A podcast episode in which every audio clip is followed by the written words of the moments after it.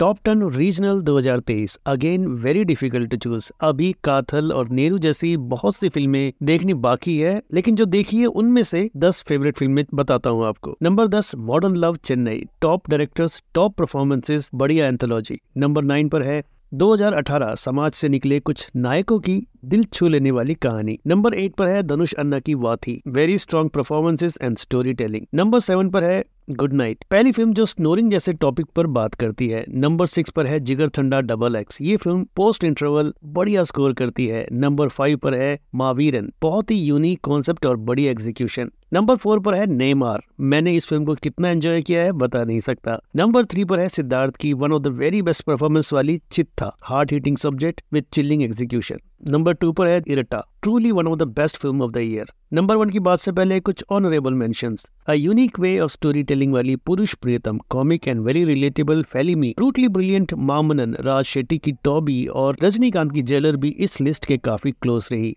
Okay तो number one here is share by two films एक है रक्षित शेट्टी की सप्तसागर दाचे इल्लो साइड ए और side B one of the all time best romantic film है ये. Very poetic and musical in its execution दूसरी है Marathi film Vaalvi love watching this film specially the climax shot is amazing okay so please share your top ten regional movies in the comments and suggest some good ones जो शायद मुझसे miss हो गई हो.